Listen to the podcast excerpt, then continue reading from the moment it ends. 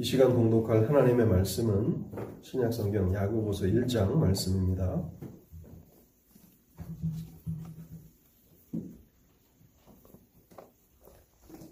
신약성경 야고보서 1장 1절에서 마지막 절까지를 제가 읽도록 하겠습니다.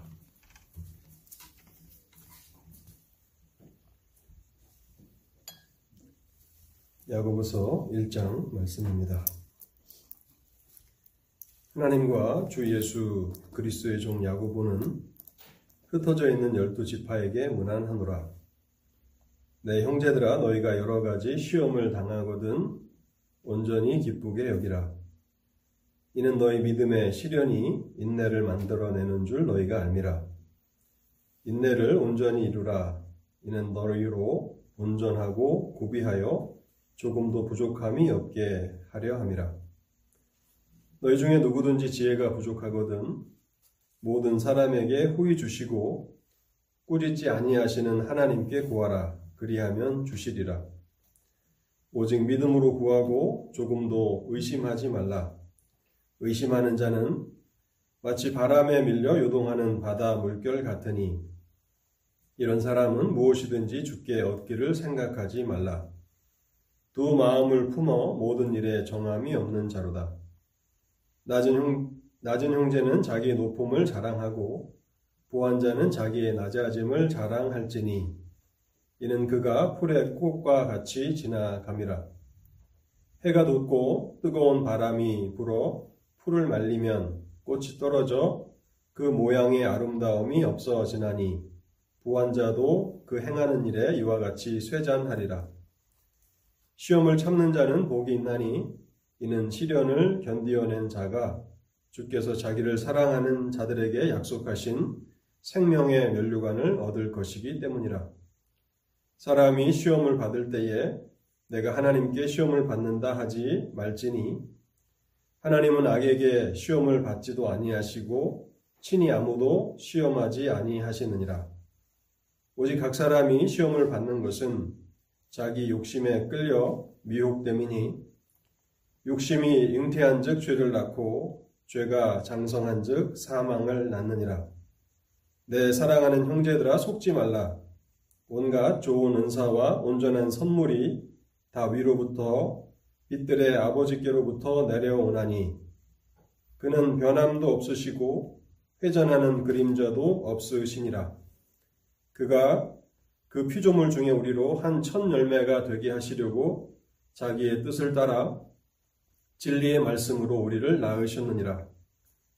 내 사랑하는 형제들아, 너희가 알지니 사람마다 듣기는 속히 하고 말하기는 더디하며 성내기도 더디하라. 사람이 성을 내는 것이 하나님의 의를 이루지 못함이라. 그러므로 모든 더러운 것과 넘치는 악을 내버리고 너희 영혼을 능히 구원할 바 마음에 심어진 말씀을 온유함으로 받으라. 너희는 말씀을 행하는 자가 되고 듣기만 하여 자신을 속이는 자가 되지 말라. 누구든지 말씀을 듣고 행하지 아니하면 그는 거울로 자기의 생긴 얼굴을 보는 사람과 같아서 제 자신을 보고 가서 그 모습을 그 모습이 어떠했는지를 곧 잊어버리거니와 자유롭게 하는 온전한 율법을 들여다보고 있는 자는 듣고 잊어버리는 자가 아니요 실천하는 자니 이 사람은 그 행하는 일에 복을 받으리라. 누구든지 스스로 경건하다 생각하며 자기 혀를 제갈 물리지 아니하고 자기 마음을 속이면 이 사람의 경건은 헛것이라. 하나님 아버지 앞에서 정결하고 더러움이 없는 경건은 곧 고아와 과부를 그 환란 중에 돌보고 또 자기를 지켜 새 속에 물들지 아니하는 그것이니라. 아멘. 이 말씀의 은혜를 간구하며 잠시 기도하도록 하겠습니다. 자비로우신 하나님 아버지, 오늘도 복된 날을 저에게 허락해 주시고, 여전히 신실하심으로 일하여 주셔서 저희를 주의 예배 처소로 이끌어 주시니 감사합니다. 하나님 예배 순서를 따라서 이제 저희들이 하나님의 말씀을 듣습니다. 봉독한 말씀을 축복하여 주시고 이 말씀이 살아서 역사하게 하실 때에 하나님께서 우리를 향해서 하시는 그 진리가 온전히 마음으로 깨달아지게 하여 주시옵소서. 하나님 여전히 우리는 하나님의 은혜를 필요로 하고 있고 또 어디로 나아가야 하는지 또 무엇을 위해서 살아야 하는지 가르침을 받아야 하는 주님의 백성들이오니 성령 하나님 말씀을 통해서 저희를 가르쳐 주시옵소서. 우리가 마땅히 나아가야 하는 길을 보여 주시옵소서. 그래서 우리의 삶 가운데서 믿음의 완전함이 나타나게 하시고 믿음의 성숙함이 나타나도록 하나님의 순전하신 말씀을 사용하여 주시옵소서. 오늘도 함께하지 못한 사랑하는 성도들을 기억하며 기도하오니 어떠한 형편과 처지에서 예배 초소에 나오지 못했는지 부족한 종은 알지 못하지만 하나님 양떼와 같이 돌보아 주시고 인도하여 주셔서 길을 잃지 않도록 그들을 끝까지 주께서 주관하여 주옵소서 또한 하나님 이 시간에도 부족한 종이 말씀을 증거하고자 단에 섰습니다. 연약한 종을 홀로 버려두지 마옵시고 성령으로 함께하여 주실 때에 말씀이 성령의 나타남과 능력 가운데 선포되도록 이 시간에 함께하여 주시옵소서. 주의 성령의 역사하심을 간절히 고대하고 소망하올 때에 이 모든 말씀 우리 주님 예수 그리스도의 이름으로 기도하옵나이다. 아멘. 오늘 우리가 공독한 이 야고보서의 그 저자에 대해서 여러 다양한 의견들이 있습니다. 신약 성경에는 야고보라는 이름이 여러 있습니다. 우리가 잘 아는 것처럼 예수님의 그 수제자 그룹 세 제자 중 하나 베드로, 야고보, 요한 이 세 제자 가운데 한 사람이 야고보라는 이름을 가지고 있죠. 그뿐만 아니라 예수님의 형제 가운데 야고보라고 하는 이름을 가진 사람도 있습니다. 그래서 야고보서를 쓴 저자가 누구일까를 생각해 볼 때에 예수님의 제자 중 하나였던 야고보는 아닐 것이라고 우리는 생각하게 됩니다.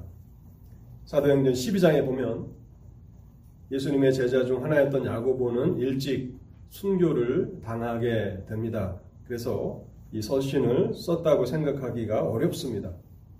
그렇다면 이제 다른 한 가능성은 예수님의 형제 야고보가 되는데 이 사람은 예수님께서 이 땅에 오셔서 하나님 나라의 사역을 행하셨을 때 주님을 따르지 않았습니다.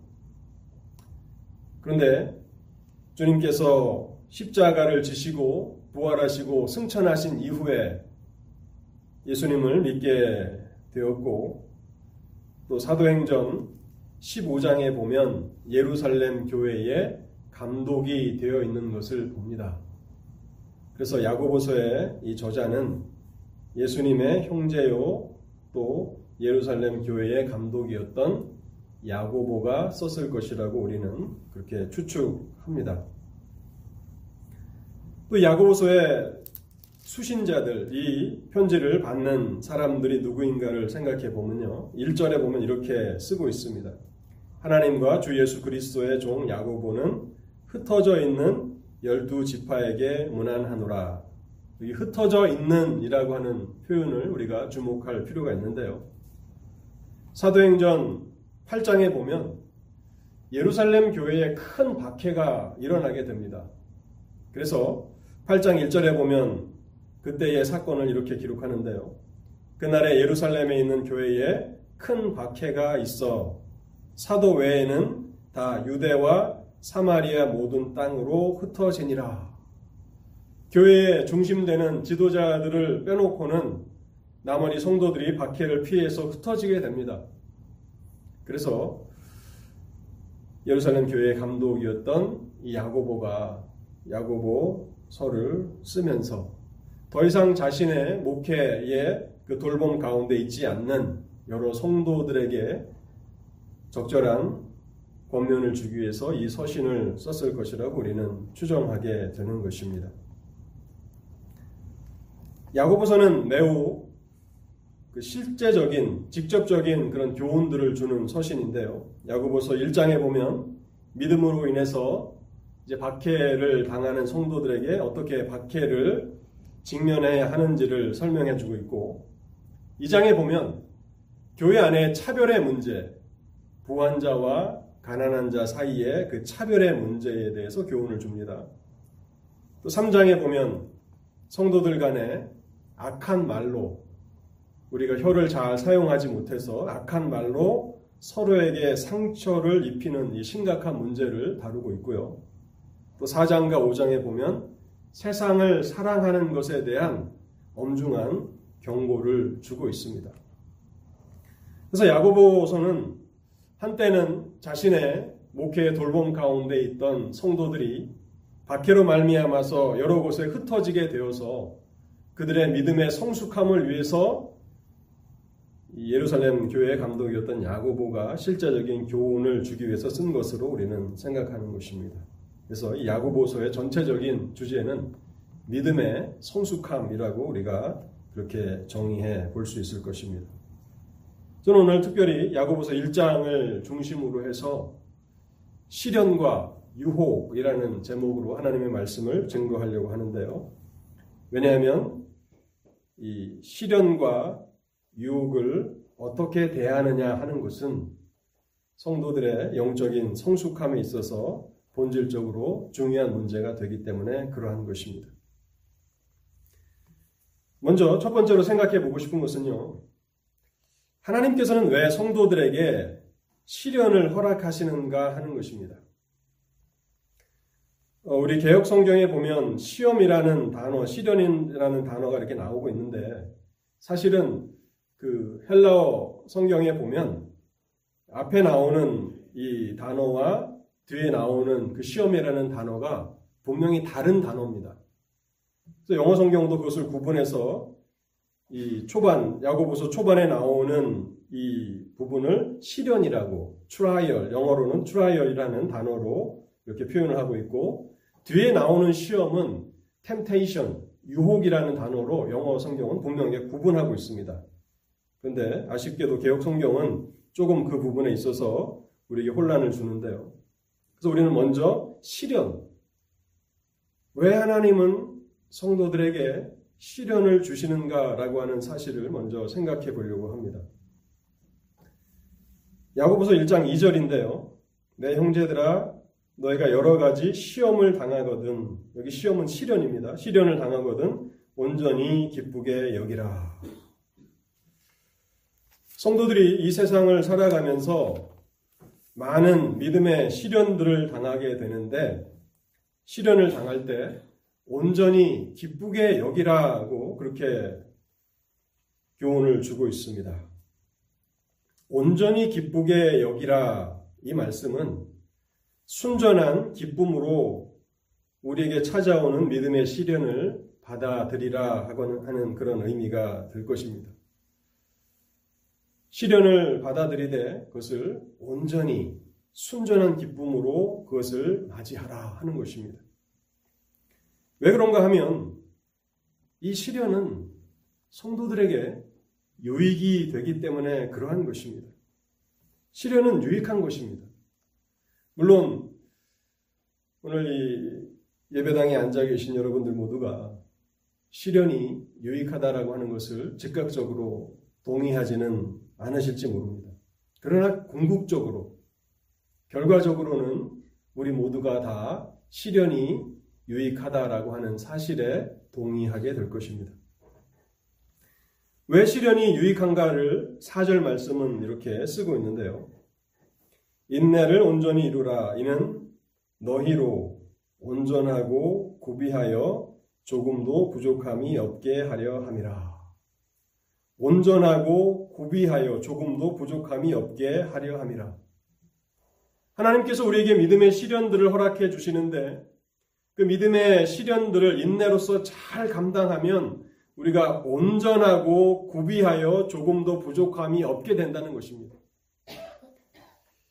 온전한다라고 하는 이 말씀은 우리가 잘 이해가 되지만 또 구비한다라고 하는 말은 오늘날 잘 사용하지 않는 단어 같아요. 그래서 그것을 조금 다르게 번역해 보면 성숙하고 완전한이라고 이렇게 번역하는 것이 좋은 번역인 것 같습니다. 우리가 우리에게 찾아오는 믿음의 시련들을 인내로서 잘 감당한다면 우리는 성숙한 사람들이 되고 믿음의 완전한 사람들이 된다라고 야고보는 쓰고 있는 것입니다. 우리가 시련을 당할 때 필요한 것은 인내입니다. 인내라고 하는 말은 고난과 환란을 잘 견디어내는 것을 말하는데요. 근데 이 인내라는 단어는 수동적이거나 또 소극적인 그런 의미만을 포함하고 있는 단어는 아닙니다. 환란을 당할 때, 고난을 당할 때 우리가 그것을 잘 견디는 것은 어떻게 보면 소극적이고 수동적인 그러한 자세인데요. 근데 인내는 거기서 더 나아가는 것입니다.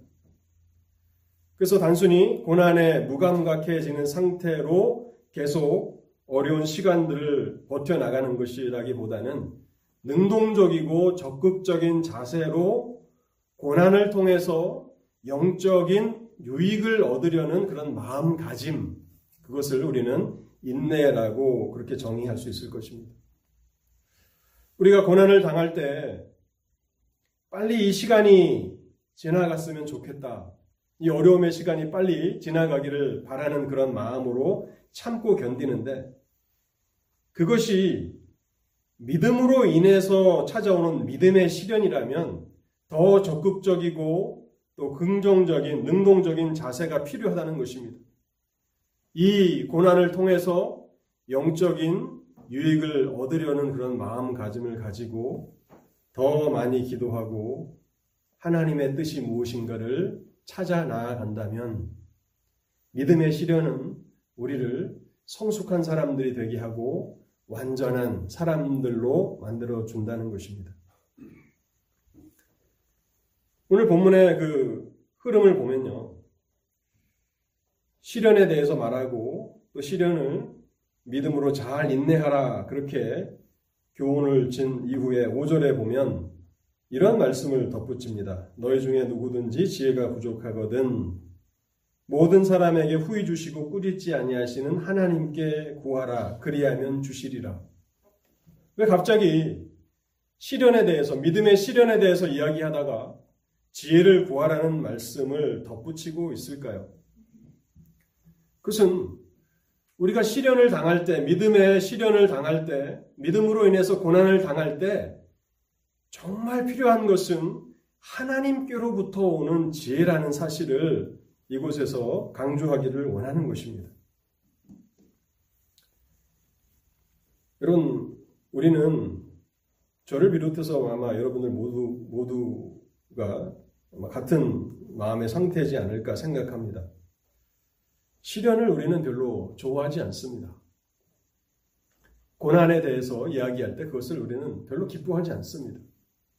그렇기 때문에 하나님의 지혜가 필요한 것입니다. 믿음의 시련을 바라보는 우리의 관점이 바뀌어야 하기 때문에 고난을 바라보는 우리의 관점이 바뀌어야 하기 때문에 야고보는 꾸짖지 아니하시고 후히 주시는 하나님께 지혜를 구하라고 그렇게 말하고 있는 것입니다. 우리는 본성적으로 안락하고 편안한 삶을 좋아합니다. 그렇지 않습니까? 누구나가 다 편안하고 안락한 삶을 살아가길 원하지 믿음으로 인해서 어떤 고난과 시련을 당한다라고 하는 것을 기뻐하고 환영할 사람들은 없을 것입니다. 그래서 우리에게 지혜가 필요하다는 사실입니다. 우리가 하나님 앞에 이 지혜를 구하며 또 하나님께서 우리에게 이 지혜를 허락해 주신다면 우리는 단순히 우리의 남은 삶을 편안하고 안락한 육신적인 삶으로 끝마치려고 하지 않을 것입니다. 우리는 제한된 시간들을 살아갑니다. 우리의 인생은 끝이 있습니다. 한계가 있습니다. 그 짧은 인생을 살아가면서 어떻게 하면 더 편안하고 어떻게 하면 더 안락한 삶을 살아갈까? 그것은 결코 지혜를 얻은 성도의 생각이 아니라는 것입니다. 하나님께서 우리에게 지혜를 주시면 안락하고 편안한 삶보다는 어떻게 믿음의 삶을 살아갈 것인가를 생각하며 우리는 남은 삶들을 고민하며 살아가게 될 것이고 또 이 세상에 점점 더 몰두하며 세 속에 물들어 살아가기보다는 오히려 하나님의 나라를 추구하며 하나님의 나라를 위해서 더 사모하며 살아가게 될 것이라는 사실을 우리는 알게 됩니다. 그렇기 때문에 우리에게 필요한 것이 하나님께로부터 오는 지혜가 아닙니까? 마태복음 26장 41절에 보면 예수님께서 사랑하는 제자들에게 이런 말씀을 하십니다. 시험에 들지 않게 깨어 있어 기도하라. 마음에는 원이로되 육신이 약하도다. 시험에 들지 않게 깨어 있어 기도해야 하는데 너희의 마음은 그렇지 않겠지만 너희 육신은 약하다는 것입니다. 우리는 이 사실을 깊이 명심해야 합니다. 우리가 열렬히 기도하지 못하는 것, 또 기도의 모임에 있어서 우리가 힘을 쓰지 못하는 그 많은 원인이 어디 있습니까? 육신이 약하도다 하는 것입니다. 그래서 우리가 하늘로부터 오는 하나님의 지혜를 따라서 성령으로 행하지 아니하고 우리의 본성을 따라서 우리의 육신을 따라서 살아간다면 기도하는 것은 늘 우리의 마음에는 있지만 그러나 우리가 충분히 기도하지 못하고 열렬하게 뜨겁게 기도하지 못하고 그렇게 살아갈 것입니다. 우리가 로마서 8장을 통해서 보는 것처럼 육신을 따르는 자는 어떻게 됩니까? 하나님을 기쁘시게 할 수 없습니다. 우리가 육신을 따라서 우리의 본성의 소욕을 따라서 살아가는 한 기도하는 일과는 멀어질 것이고 하나님이 기뻐하시는 일과는 멀어질 것이라는 사실을 우리는 분명히 인식해야 한다는 것입니다. 잠언 30장에 보면 아굴의 그 교훈이 나타나는데요. 아굴이라는 사람이 잠언 30장 7절부터 9절에 하나님 앞에 정말 지혜로운 간구를 드립니다. 30장 7절에서 9절까지를 제가 한번 읽어보겠습니다. 내가 두 가지 일을 주께 구하여 싸우니 내가 죽기 전에 내게 거절하지 마옵소서.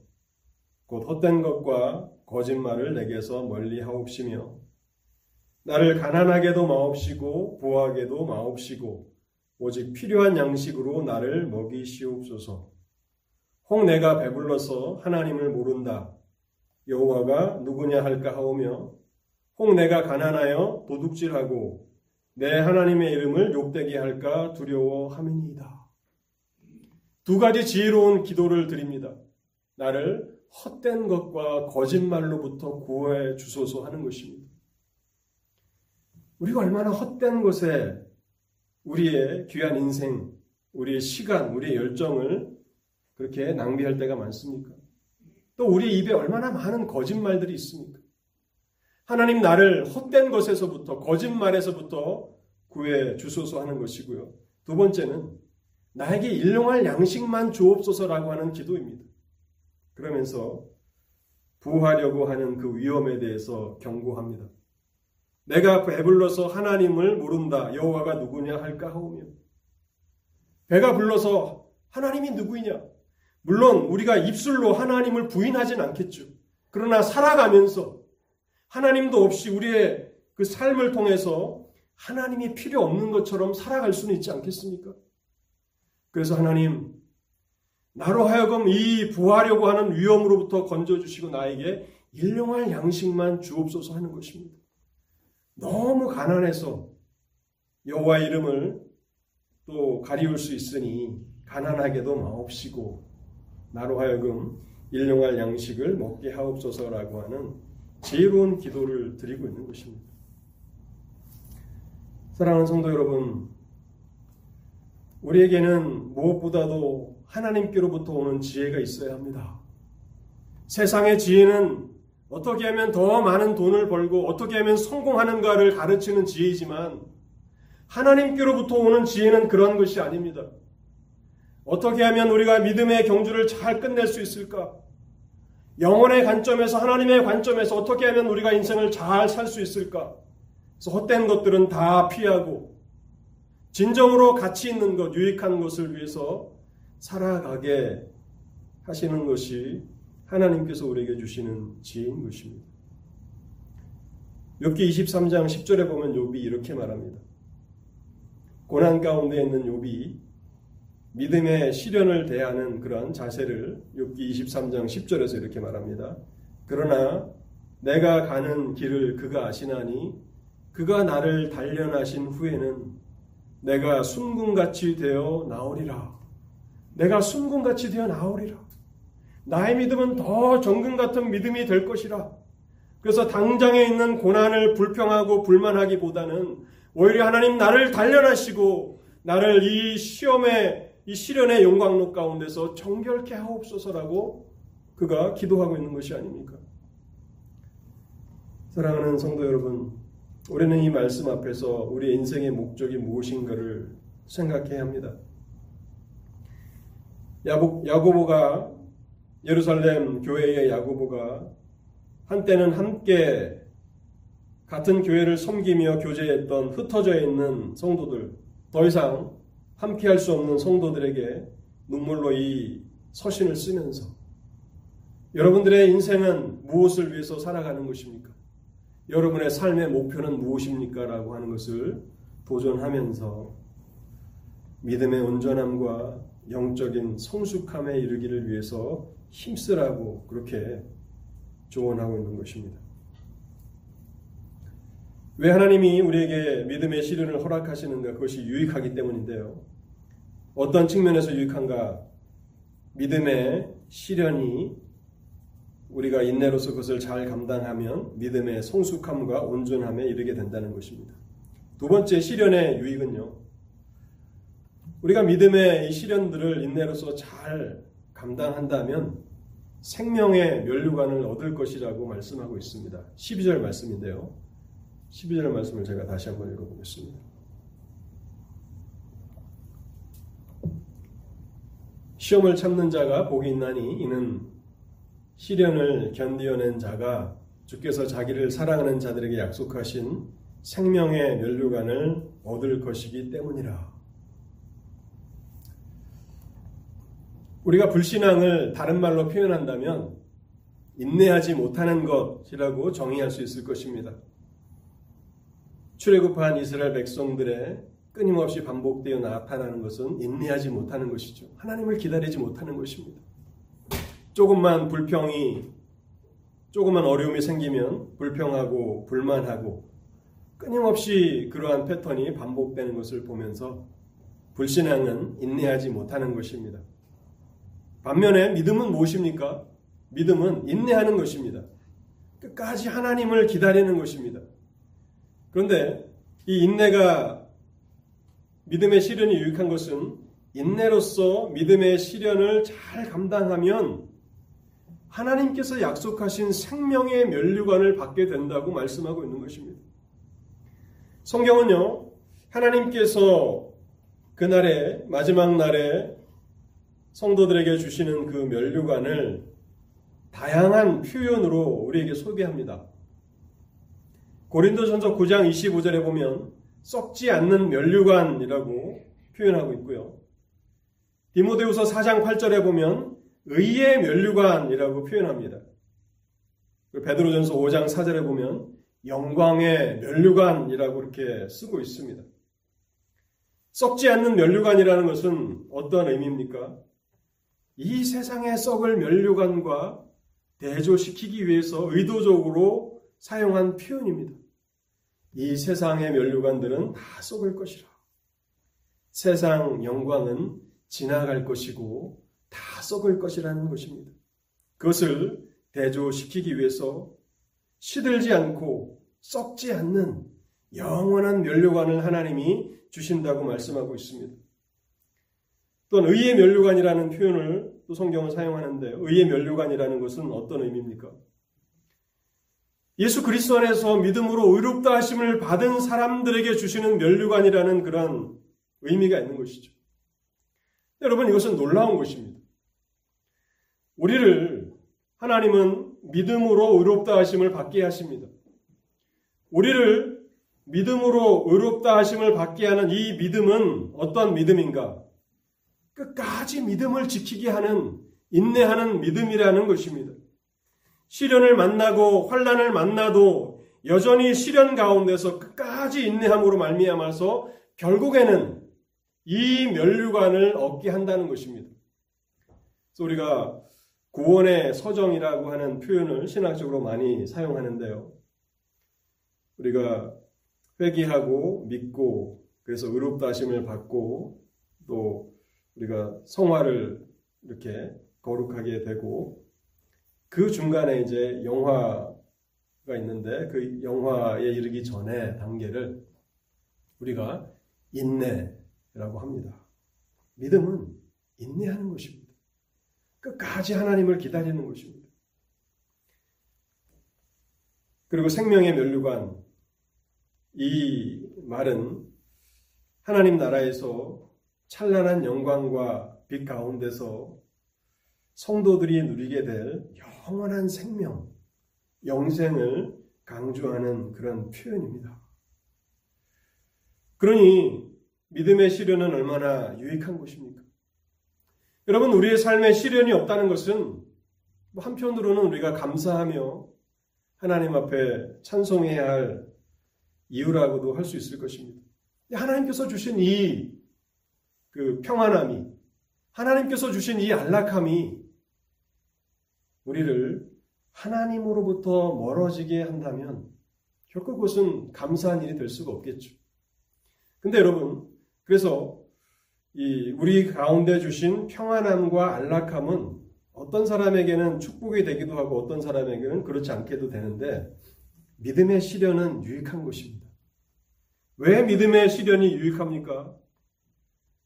믿음의 시련이 찾아오지 않는다면 세상에서 육신의 소욕을 따라서 살아가기 쉬운 우리들에게 세상의 헛됨을 알려주고 생명의 면류관을 사모하게 하고 바라보게 만드니 어찌 이것이 유익한 것이 아닐 수 있겠습니까? 여러분, 우리가 이 세상에 점점 취해서 살아가게 될 때에 그것은 위험한 것인데요. 야고보서 1장 27절 마지막에 보면요.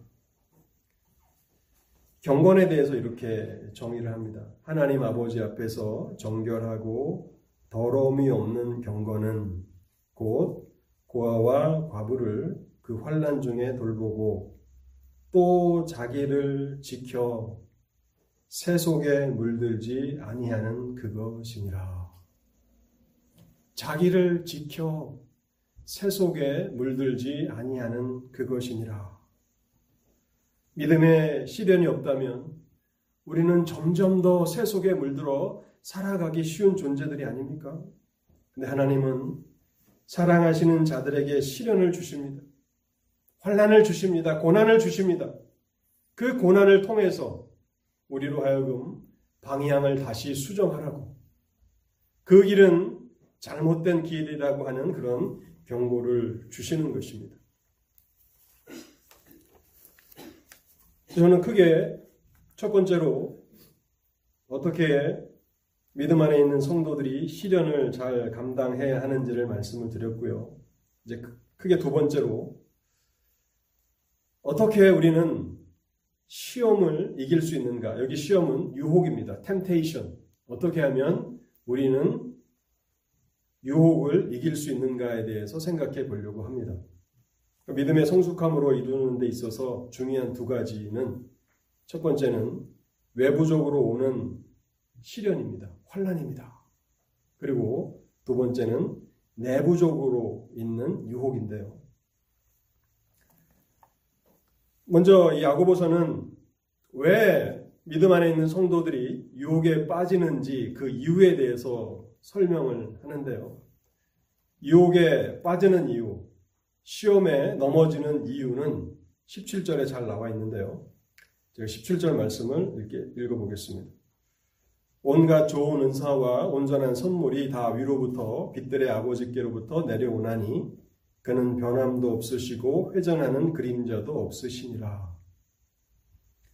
어찌 보면 너무나 당연한 이야기를 야고보는 쓰고 있습니다. 왜 그런가 하면 시험에 빠지는 첫 번째 이유는 우리가 하나님의 선하심을 의심하기 때문에 그런 것입니다. 하나님의 선하심을 의심하게 될 때 우리는 유혹에 빠지게 됩니다.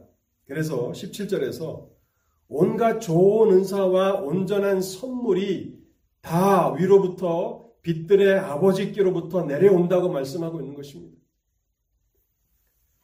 하나님은 우리의 믿음을 시험하십니다. 테스트 하시기는 하지만 우리를 유혹하시지는 않습니다. 그리고 하나님께서 주신 모든 것들은 다 좋은 것들입니다. 이 세상에서 우리가 발견하는 가장 좋은 것들은 다 하나님께로부터 온 것이고요. 그리고 어떠한 것이 하나님께로부터 온 것이 아니라면 그것은 진정으로 좋은 것은 아닙니다. 겉으로만 좋아 보일 뿐이지 하나님이 허락하신 것이 아니라면 그것은 진정으로 좋은 것, 유익한 것이 아니라는 사실입니다. 근데 문제는 우리가 평상시에 뭐 평범한 삶을 살아갈 때는 그럴 일이 없겠지만 우리의 삶에 시련이 찾아온다는 것입니다. 오늘 야구보서의 배경을 생각해 보시면요. 예루살렘 교회가 큰 박해에 직면하게 됩니다. 우리 모두가 오랫동안 같이 신앙생활을 했던 그런 친밀한 그 성도들과 함께 평생 하나님을 같이 섬겨 나가는 것을 원하지. 갑자기 박해가 찾아와서 우리 모두가 다 흩어지게 된다고 할 것 같으면 그것을 반기고 좋아할 사람들이 어, 어디 있겠습니까? 이와 같은 큰 환란, 믿음의 시련이 찾아올 때 이 시련을 믿음으로 잘 인내하지 못하면 우리의 마음에 유혹이 일어날 수 있고 우리는 그 유혹에 넘어지기 쉽다는 것입니다. 어려운 환경으로 인해서 우리의 마음에 하나님을 향한 의심이 생겨납니다. 하나님은 더 이상 나에게 은혜를 베푸시지 않으시려는가? 나에게 환란을 주시는 하나님을 나는 여전히 계속 신뢰할 수 있는가라고 하는 그런 의심이 생기게 됩니다. 그래서 시련을 당하면 하나님의 사랑과 신실하신 약속과 선하심을 의심할 수 있게 됩니다. 창세기 3장에 보면요. 사단이 하와에게, 하와에게 접근해서 하나님의 의심, 하나님의 선하심을 의심하게 만드는데요. 근데 우리가 배경을, 창세기 3장의 배경을 잘 아는 것처럼 하나님께서 하와에게 어떤 고난과 시련도 주시지 않으셨습니다. 하나님께서 아담과 하와에게 하신 것은 딱 한 가지 금지 명령이었죠. 선악과를 먹지 말라는 한 가지 금지 명령을 주셨을 뿐이었는데도 사탄은 그 한 가지 금지 명령을 발판으로 삼아서 하와로 하여금 하나님의 선하심을 의심케 만드는 일에 성공하고 말죠. 하나님이 동산에 있는 모든 나무의 실과를 정말로 먹지 말라고 하시더냐? 라고 말을 붙이면서 하나님은 선하신 분이 아니시다. 라고 하는 그러한 유혹을 던졌고 하와는 결국 사탄의 말에 속아서 하나님의 선하심을 의심하여 범죄하고 합니다. 그래서 야고보는 하나님에 대해서 정의하기를 하나님은 온갖 좋은 은사들을 우리에게 주시는 분이시다 하는 것입니다. 그리고 온전한 선물을 주시는 분이시다. 이것은 그 당시 흩어져 있는 열두 지파에 속했던 성도들이 마음에 새겨야 할 진리일 뿐만 아니라 우리의 마음에 새겨야 하는 진리입니다. 하나님은 온갖 좋은 은사를 우리에게 주시는 분이십니다. 하나님은 온전한 선물만을 우리에게 주시는 분이십니다.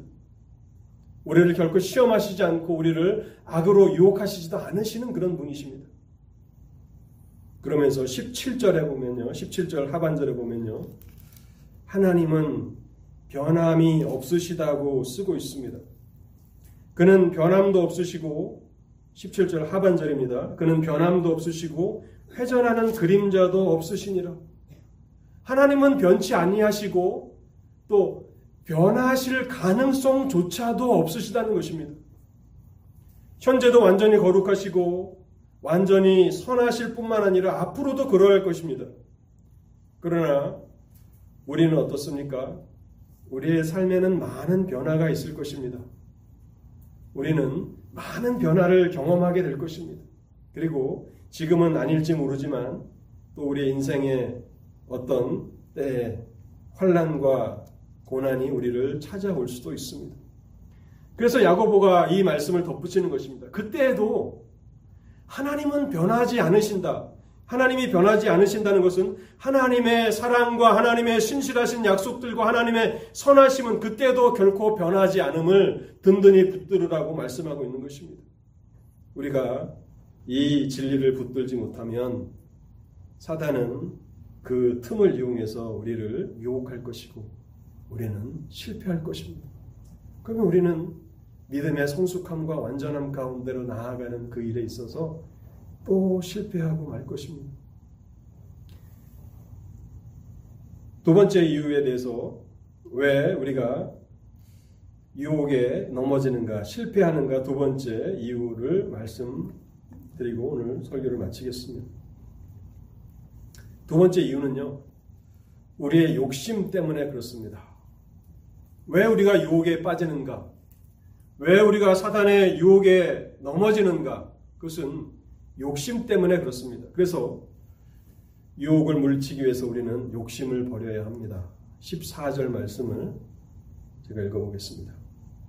오직 각 사람이 시험을 받는 것은 자기 욕심에 끌려 미혹됨이니 욕심이 잉태한 즉 죄를 낳고 죄가 장성한 즉 사망을 낳느니라. 우리가 욕심에 이끌려 살아가게 된다면 결국에는 죄를 짓게 될 것이고 죄는 결국 우리를 사망으로 이끌어 간다라고 말씀하고 있는 것입니다. 근데 여러분 이것이 잘 분간이 되지 않기 때문에 우리가 속기가 쉬운 것입니다. 하나님은 우리에게 정상적인 욕구들을 주셨습니다. 디자이어들을 주셨죠.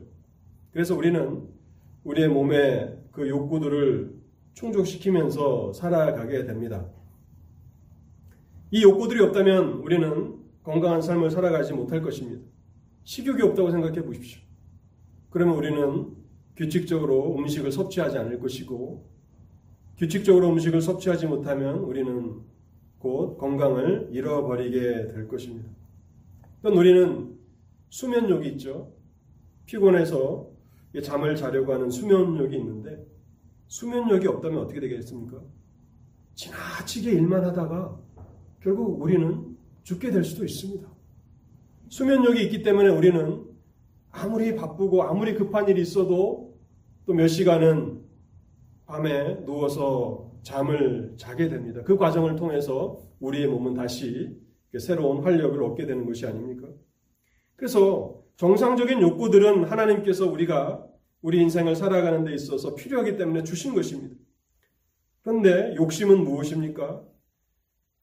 절제되지 못한, 통제되지 못한 욕구들이 욕심입니다. 다스려지지 못한 욕구들, 우리가 통제하지 못하는 욕구들은 다 욕심이고 탐심입니다. 하나님이 허락하신 경계를 넘어서는 것입니다.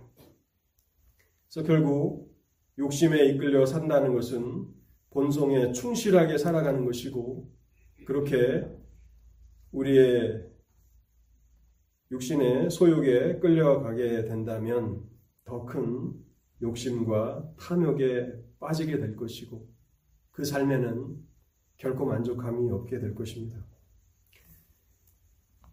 잠언 30장에 보면요. 이 탐욕에 대해서 무시무시한 그러한 표현으로 이 탐욕을 설명하고 있는데요. 잠언 30장 15절과 16절을 제가 읽어보겠습니다. 거머리에게는 두 딸이 있어 다오 다오 하느니라.